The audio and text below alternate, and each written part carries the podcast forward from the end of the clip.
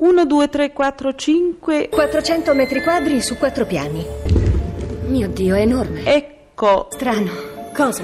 È stata rimpicciolita questa stanza? È la prima persona ad averlo notato. Nessuno della nostra agenzia se n'era mai accorto. È un bunker, Mi. Cosa? una stanza blindata. C. Pareti in calcestruzzo, in cui è murata una linea telefonica indipendente. Sistema da reazione autonomo e da questi monitor si può controllare praticamente ogni angolo della casa. Qui. E se qualcuno forzasse la porta? È d'acciaio, acciaio molto spesso.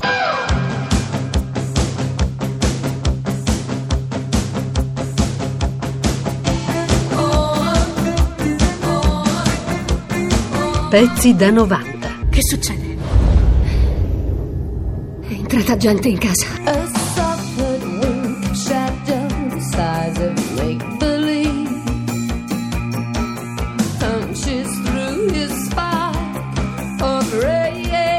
Il vecchio Joseph aveva messo in piedi una casetta bunker che rispecchiava il rapporto stralunato che aveva con le sue vittime, la tele, lo stereo, le stanze dipinte e addobbate come un asilo in cui trionfavano i gialli, i rossi, i colori squillanti e i personaggi dei cartoni animati. Dal momento in cui riuscì a rinchiudere Elizabeth in quella cantina, raccontò non ebbi più rapporti con mia moglie Rosy perché finalmente avevo un essere umano tutto per me. Tu mi fai girare, tu mi fai girare come fossi una bambola. Il prigioniero seguì la sua guida, che lo condusse in una cella quasi sotterranea, dove i muri nudi e umidi sembravano impregnati di un vapore di lacrime. Non sarai già morta, vero? Dimmi dove sono. Perché dovrei dirtelo? Ed è sempre la solita storia, la storia dello scienziato militare Neville che gira per New York completamente abbandonata, in questo caso perché una splendida cura per il cancro non ha sterminato l'umanità. Comunque lui si muove in una New York inedita e a un certo punto un-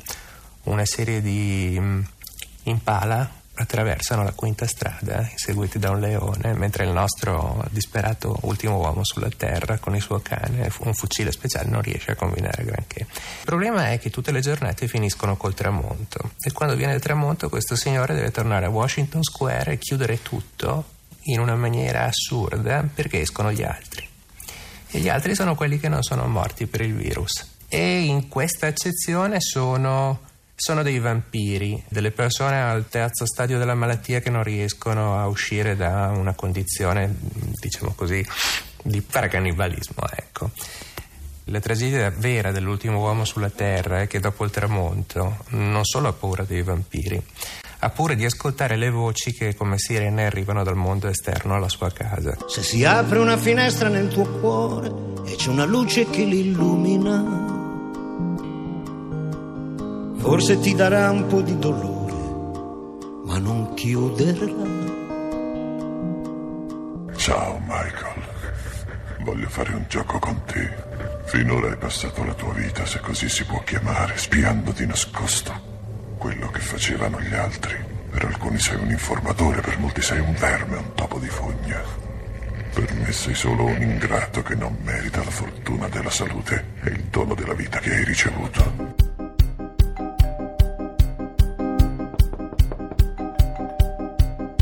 Apra la sua porta, faccia presto, non importa cosa crede di questo movimento, ma l'avverto che al suo posto non ci penserei due volte, dato l'imminente arrivo di Gesù, perché poi non torna più. E adesso vediamo se sarai in grado di guardare dentro di te, piuttosto che spiare gli altri, di rinunciare a quello su cui hai contato finora e imparare a vivere.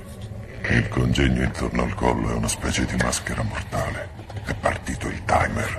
Se non trovi la chiave che lo disattivi, la maschera ti divorerà. È inutile.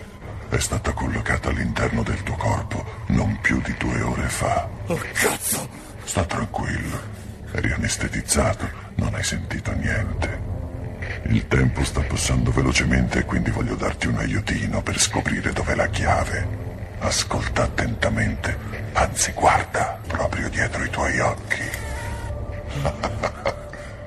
Versare tanto sangue per salvarti, vivere o morire. A te la scelta. Che diavolo sei? Chi sei? Ma che cazzo sei? E prima che Dantes potesse aprire bocca per rispondergli, il carceriere aveva preso la lanterna e chiudendo la porta aveva tolto al prigioniero quella luce incerta che gli aveva mostrato, come al chiarore di un lampo, i muri umidi della sua prigione. Allora si trovò solo, nelle tenebre e nel silenzio, muto e tetro, come le arcate di cui sentiva il freddo glaciale scendere sulla fronte che scottava. Buio, con il cuore in gola.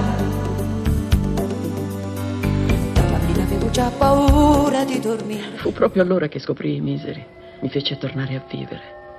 Mi fece dimenticare i miei problemi. Beh, vorrei restare a chiacchierare, ma mancano poche pagine e devo scoprire come finisce. Tu. Tu, brutto bastardo, come hai potuto? Lei non può morire. Miseri Chastain non può morire. Annie, nell'Ottocento spesso le donne morivano di parto, ma è lo spirito che è importante e il suo spirito è ancora vivo. Non la voglio il suo spirito! Io voglio lei! E tu me l'hai ammazzata! Sei stato tu! Tu l'hai uccisa! Tu l'hai uccisa! Sei stato tu! Sei stato tu! Hai ammazzato la mia Misery! Credevo che fossi buono, ma tu non sei buono. Sei soltanto un altro schifoso bugiardo. E io per un po' non voglio stare vicino a te. E non ti illudere che venga a cercarti qualcuno. Né i dottori, né la tua gente, né la tua famiglia. Perché non li ho mai chiamati. Nessuno sa che sei qui. E ti conviene sperare che non succeda niente a me.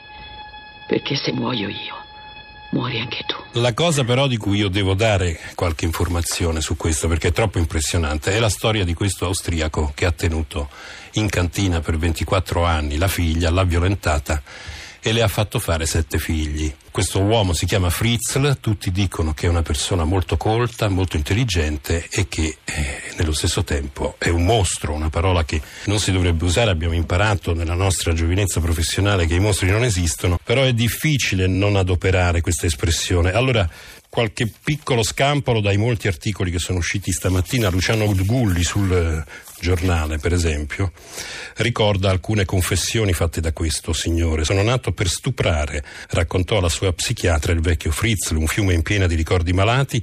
Ecco una pennellata sulla sua infanzia di bambino indesiderato e maltrattato. Una madre che lo picchiava, che mi prendeva a calci finché non finivo a terra sanguinante. Una madre che non mi ha mai dato un bacio né abbracciato, anche se mi sforzavo perché fosse buona con me, la sola cosa che faceva con me era andare in chiesa. Anni dopo lui si vendicò chiudendola in una soffitta e murando l'unica finestra che c'era per impedirle di vedere la luce del giorno. C'è una casa bianca che che mai più io scorderò. Quel povero monastero era per così dire chiuso da ogni parte e la porta d'ingresso, con tanto di chiavistello, tramutava la casa dello sposo celeste in un vero e proprio carcere, se tale potevasi chiamare la tomba di quelle sventurate.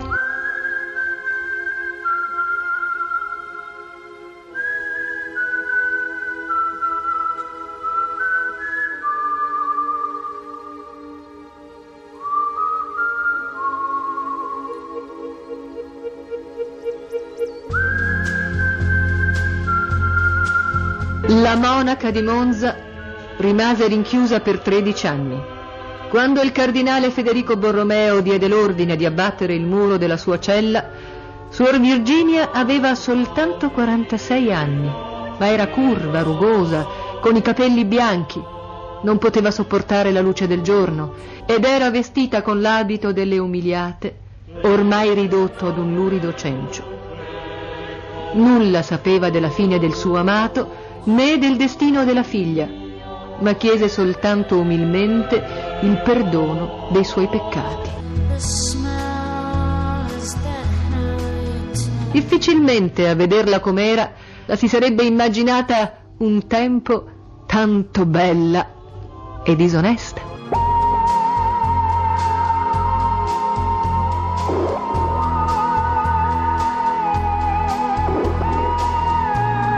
Pezzi da 90.